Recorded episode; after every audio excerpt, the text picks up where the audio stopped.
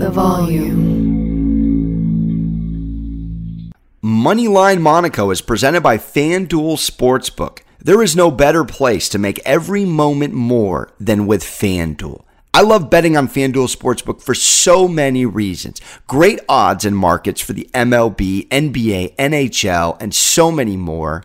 Awesome new and existing user promotions. It's America's number one sports book. It's easy to use, safe and secure. You get winnings fast. And it's so fun to combine multiple bets from the same game into a same game parlay. Discover the most popular same game parlays each day and night when you log in. And FanDuel Sportsbook is now live in Ontario, Canada. If you are new, just download the FanDuel Sportsbook app to get started now. Sign up with promo code Monaco so they know I sent you. Disclaimer 21 plus and present in Arizona, Colorado, Connecticut, Iowa, Illinois, Indiana, Louisiana, Michigan, New Jersey, New York, Pennsylvania, Tennessee, Virginia, West Virginia, or Wyoming.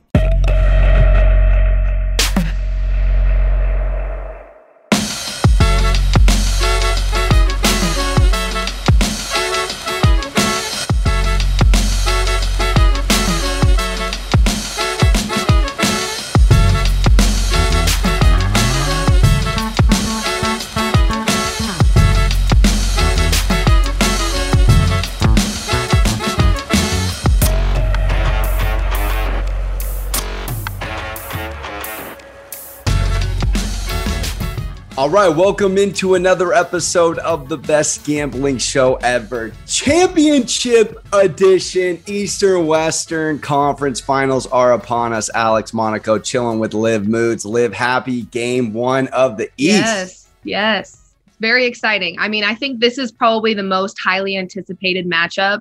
These, uh, like we've talked about, these Eastern Conference teams are insanely talented, especially defensively. So I think it'll be interesting to see maybe some of these superstars slow down, but I'm very excited for this series. Very excited. Me too. And it's fascinating that the sports book FanDuel is just loving dangling the Nets and the Bucks ahead of the Celtics and Heat for the majority of the playoffs and futures. And then we end up with the one and the two seed, right where they should be, battling for the finals berth. So here we are, Miami protecting home court. The line is minus two in game one and minus 126 on the money line. Over under 204. Let's dive in. Let's start with game one. How are you feeling about in Miami? Boston coming in on just one day's rest here with Miami having a few days off after wrapping up Philly in six. Yeah, I mean, I think the Heat definitely have a rest advantage in this game, as you just mentioned. So that that plays a huge factor for me. I think it's tough to win in Miami. This Miami Heat, this Miami Heat team is very deep offensively, and right now in the postseason, they're giving up the fewest points to their opponent. So they're strong on both sides of the ball. But the Celtics team is giving up the third fewest points to their opponent. So naturally, I lean towards the under in this first game. I think defense is going to come out very hot uh, very strong. I think these are going to be. I think it's going to be a very defensive series. Um, to be honest with you, offensively, how these two teams match up in terms of points scored per game, you know, they're they're kind of. I don't want to say they're average. They're you know the Celtics are top ten. Miami's also top 10. I think the Celtics have a slight advantage offensively than the Miami Heat team. And I will say the Miami Heat team we're facing, in my opinion, I think the Bucks are a much stronger squad than the 76ers. So I think the Celtics have kind of been prepared in this last series for a really challenging, you know, uh, a really challenging matchup here. I think they've had an entire series against arguably the best player in the league in Giannis to prepare for the Heat. So I actually like the Celtics to win the series. I really, really do. But I think in this first game, the Heat are going to come out super strong. So I lean with the home team here just because we've seen how the home court advantage affects the playoffs. But it's going to be a tough one, Monaco. I think under is kind of the way to go if you don't know which side to take, because I think we'll see a lot of defense in this series. Yeah, you, are thinking exactly how I'm feeling. I think this is a, a Celtics series win, but ultimately game one. I mean, we're looking at this Heat team eight and one in, in their last nine home games covering. We only have a two point line. And to your point of their defense, I mean, geez, they held the Hawks and the Sixers to 97 and a half points. And that is just fascinating. And six of the last seven Heat home games have been under. And that's because of this defense and this Spoelstra scheme. And they throw so many bodies at you and so many different rotations. I'm fascinated to see how Ime handles the coaching challenge that Spoelstra throws at him because uh, he got a cupcake rookie setup as far as coach to coach with Steve yep. Nash. No offense to the Hall of Famer, but he did not make any adjustments or call any plays uh, from what we saw with our eyes no. watching. And last series, I love Doc, but there was a coaching mismatch there as well, and a lot of a lot of head scratching moments there with DeAndre Jordan getting more PT, et cetera, et cetera. But this Spoelstra coach who's been through everything with LeBron and coach stars and knows his personnel so well. I'm going to be very interested to see how they handle this Miami D, which is just a pack of of a lot of guys that are scrappy, the the Bams, the PJs, Jimmy Butler, top five, in my opinion, two-way player right now in the league. And how will Jayson Tatum respond if Jimmy Butler says, I want him? G- give me agent zero because Jimmy Butler, who ended the series yelling in the locker room, Tobias Harris over me.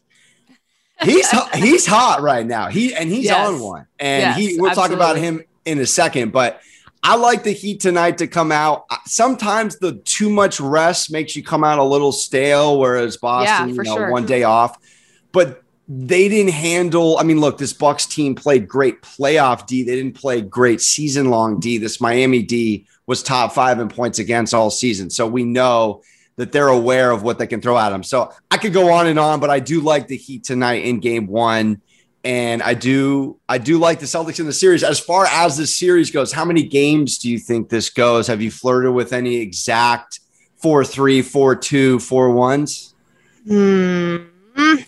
It's a tough one because I mean, if you would have asked me how long I thought that Warriors Grizzlies series was going to go, I wouldn't have said, you know, I wouldn't have said as long that it, as it was going to be. So it's very interesting. Again, these two teams are so talented, so well coached.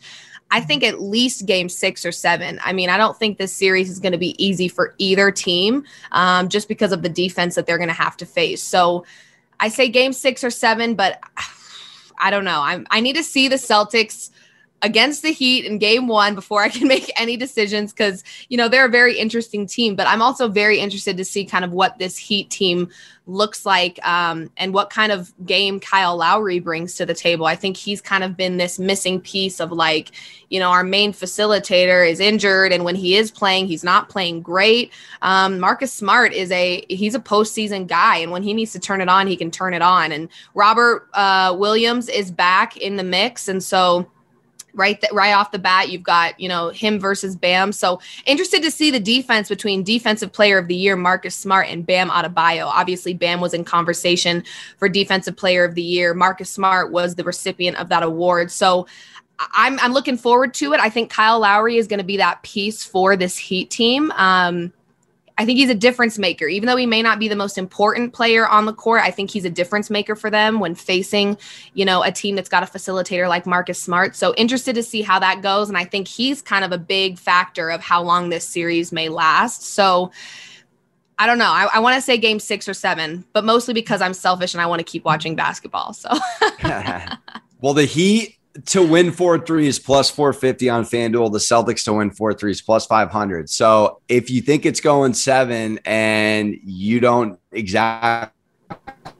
know who you can get four and a half and five to one your money as long as it goes seven. So that's an interesting thing to flirt with there. I, I think I could easily see this going seven. What, what would you say before we move on to some player props? The most interesting storyline of this series is or matchup?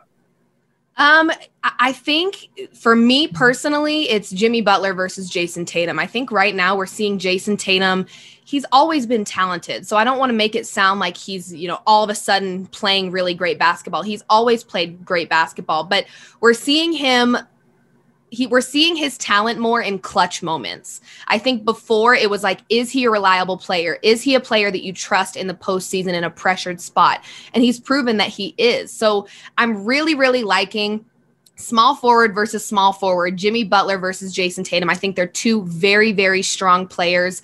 I think they've really shown in this postseason specifically what they're capable of and kind of how much they lead their team.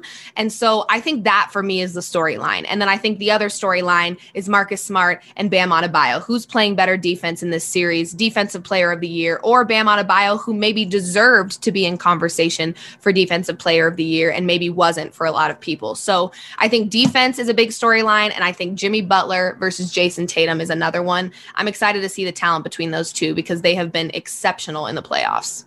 Yeah, I'm I'm right there with you. Tatum versus Butler. I want to see some old school 90s ball here. I want to see yes. elbows thrown, tough D, cracking 100 is not easy. No. I want to see the best player guard the best player. I think the Celtics have a nice exhale that they don't have to deal with the free coming at them 45 miles an hour, yeah. 94 feet.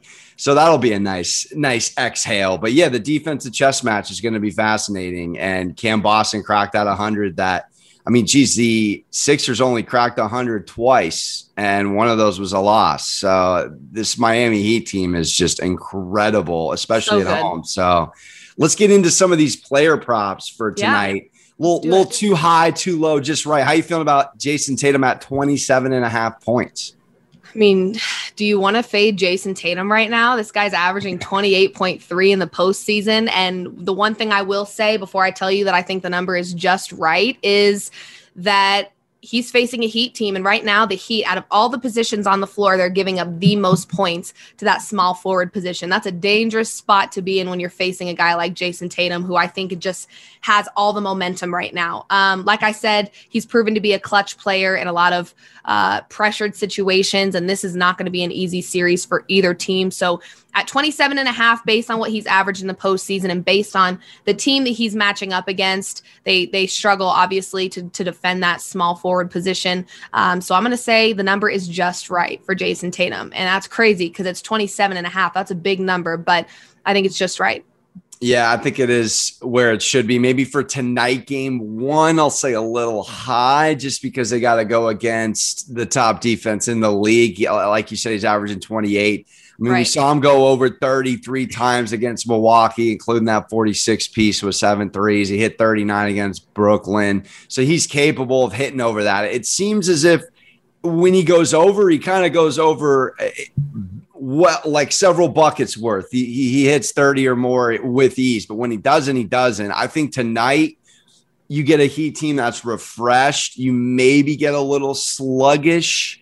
There are some trends out there of teams that come off game sevens into game one with a rest disadvantage, definitely leaning towards the team at home with more rest. So, for that matter, I hate to do it, but I'm on the Heat tonight. So I, I got to go under here on 27 and a half.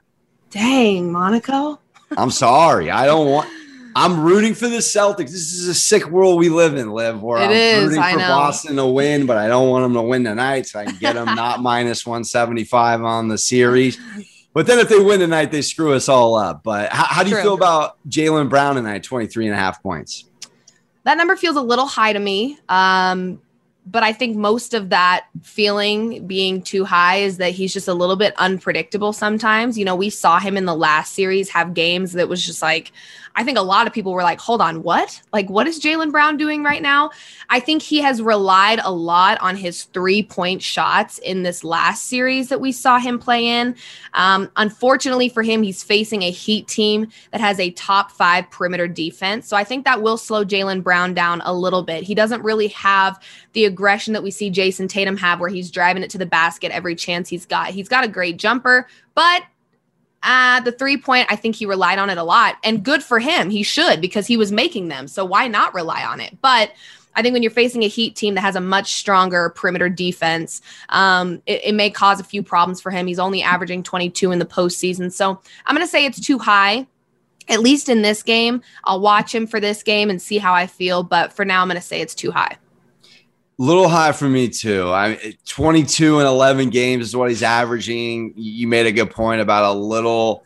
Uh, well, he's not inconsistent, but he did have a 12 No. point game and an Yeah, 18 point game against the Bucks. So like it happens where he kind of I don't want to say checks out, but just he's a lot better when he's attacking and he- he's got a little Dwyane Wade game in him where it, when he's aggressive, you you want to get out of his way, but he's not always in that mode. And tonight, you know, we'll see. I, I I really am just fascinated to see what defensive matchups they throw at the the big two here, and he's definitely the Robin to Tatum's Batman. They need him in a big spot, but you know they could they could go a little Belichickian here and, and pick one of these two to just shut out and, and make the rest of the team beat them.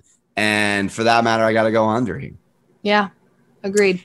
And Jimmy Buckets, last but not least, 24 and a half. Our guy is cooking. How you feeling about this one? Too high, too low, or just right? Uh, this may be a hot take because it is Jimmy Buckets I'm talking about here, and he's averaging like 28 points in the postseason. But I want to flash back quickly to the regular season when he was facing the Celtics. He only averaged 22 in two games against the Celtics. And in the last series against the 76ers, he only hit over 24 and a half twice in that series. And I don't even think the 76ers defense and Celtics are even comparable in the slightest. This is a Celtics defense that is shutting, you know, stars down. Um, they can shut if they can shut KD down, they can shut down Jimmy Buckets, unfortunately. So I do think, believe it or not, this number is a little high just because of the defense that he's going to be facing and the way that he played against them in the regular season. So I'm going to say it's too high. Do I ever want to put my money on an under for Jimmy Butler? Uh, no, I really don't. It's not my favorite thing to do at all. But I do think the number's a little high considering who he's up against and the way that he's performed against them. So I'm going to say too high for Jimmy Butler. I think it's right where it should be at averaging 27 and a half against the Sixers. It's it is tough because you do make a good point. It's the Celtics D versus this whole nother defensive scheme that's clearly, I mean, they're the best defense in the regular season. It's the best defense in the regular season versus the best defense in the playoffs. This is not Right. fun to try to go over or under on these. I think it's right where it should be.